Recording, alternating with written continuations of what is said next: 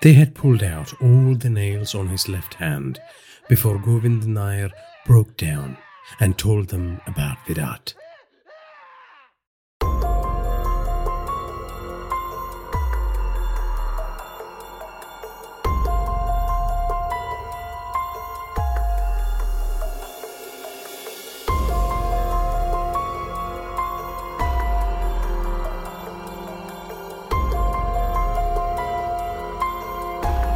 This is Indian Noir. You're listening to Season 2, Episode 11 of His Night Begins.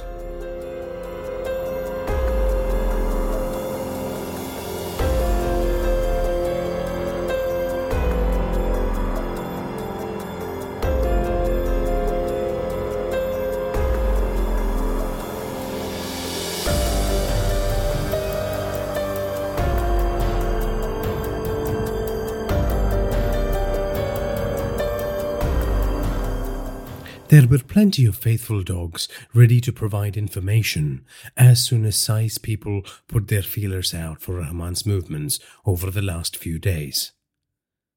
The bartender at Barbed Wire had seen the policeman talk to a stranger, an out-of-towner that he had classified as looking dangerous. Surinder decided it was a lead worth investigating. Surinder had personally gone to collect the unsuspecting policeman.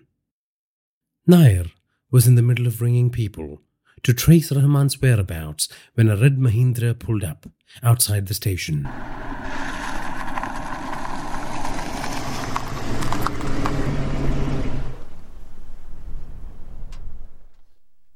Surinder stepped in through the front door and signalled to Nair like he was calling a dog. Nair put on his police cap and approached Surinder. "What is it, Surinder Saab?" Nair asked. "We might have some information about Brahman's disappearance," Surinder said. "How do you guys know about it? We haven't released that information to the press," Nair said, pretending to be surprised. "I need you to come and have a look at something," Surinder said. "Do you know where he is?" Nair asked. "This has to be on the low," Surinder said. "Okay," Nair said, nodding. "Come with me."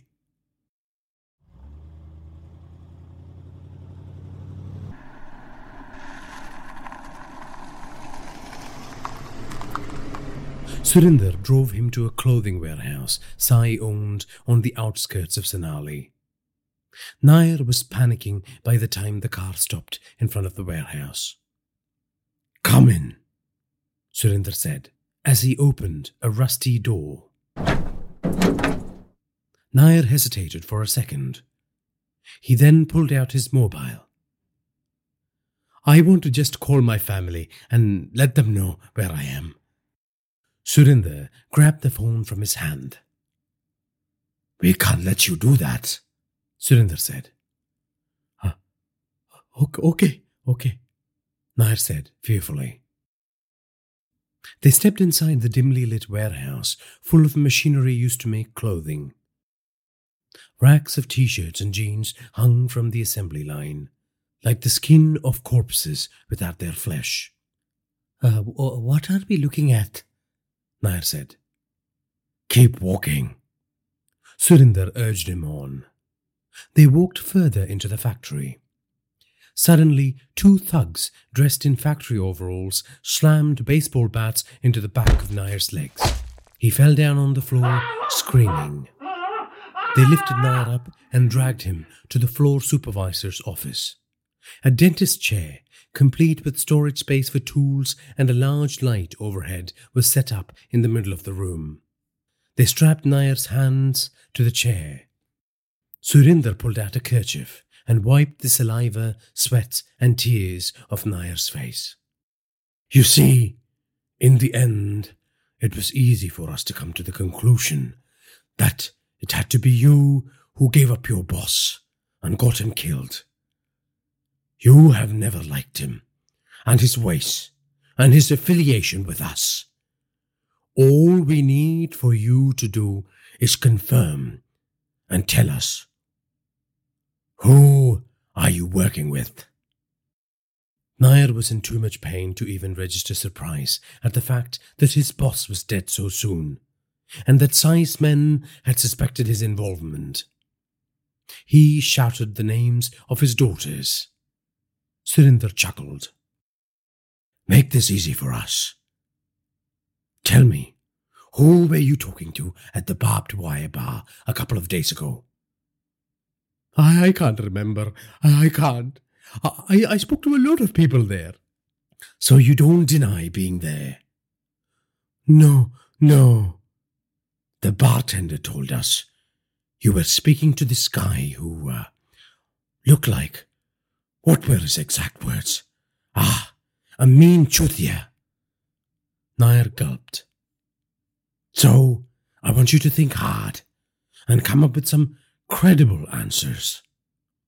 Surinder said, I don't know anything, Saab."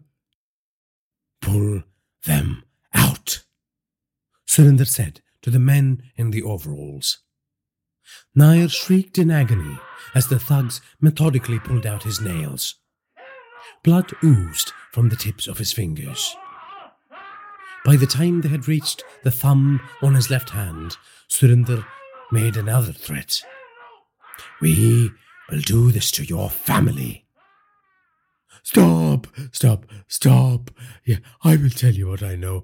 I will tell you," Nair said. "Good man." Surinder pulled up a chair, sat on it, and clasped his hands together.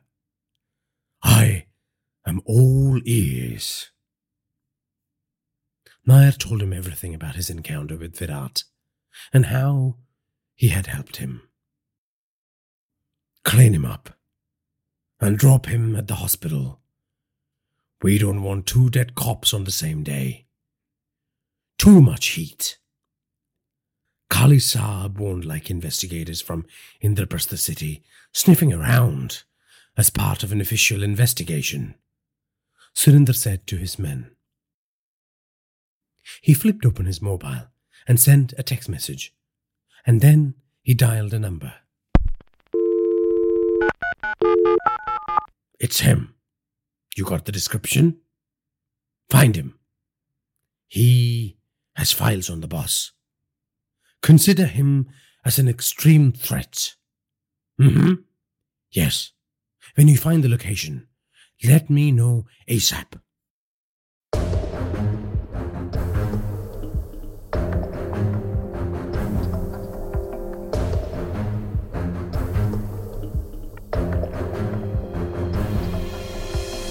Gulab readied the steel object in her hand as soon as she heard someone open the door.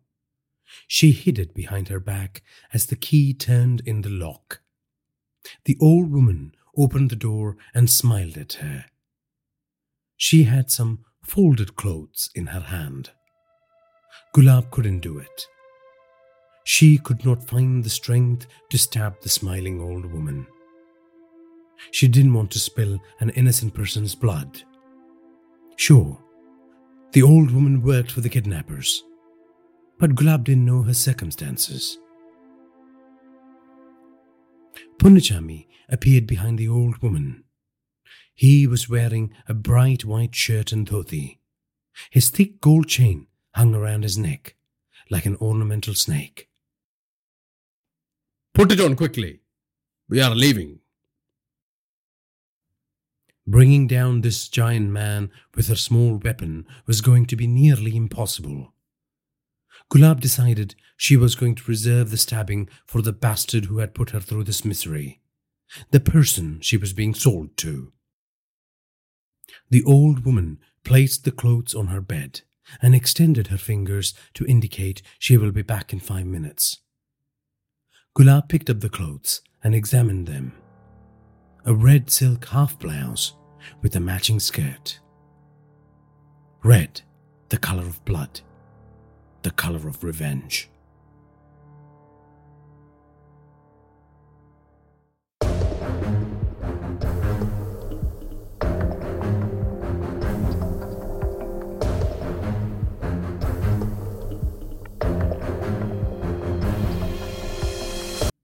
Surinder could see the motel in the distance. Kapoor's Inn, a 3-storied run-down mom-and-pop joint with aging plaster walls, asbestos roofing, and gutters full of dead leaves that hadn't been cleaned in years. The windows of some of the rooms were cracked. Rain had damaged the paintwork and left the building looking like a diseased organ. It didn't take long to trace Virat's whereabouts, because he had gotten into a fight at another bar and challenged some of the patrons to come to the motel if they wanted a piece of him. Surinder had 5 of his best men surround the motel.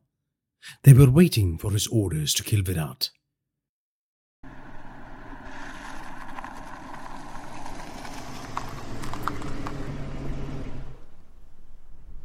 Surinder parked in the motel car park, got out and switched on his Bluetooth headset.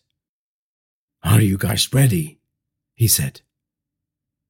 "Yes," said the others. Surinder then rang Sai Kali Bhakt.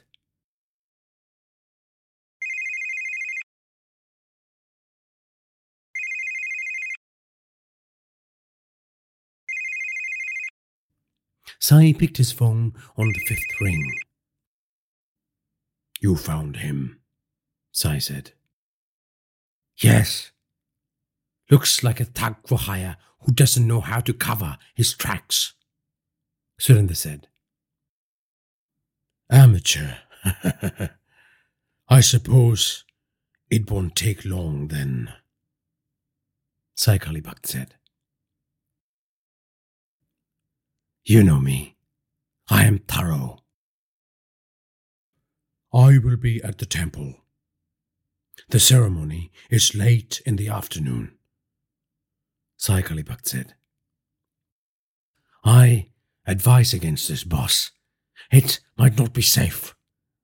With all these issues," Surinder offered. "Well, you are about to bust the bastard. What is the problem then?" Sai was annoyed with Surinder's response. "It's just that we don't know if others," Surinder began. "I'm not asking for your advice. Finish the job and get back to me ASAP. Guruji said there isn't another auspicious time in months." Sai said, "How many guts do you have at your disposal?" Surinder asked. "I have the usual 4.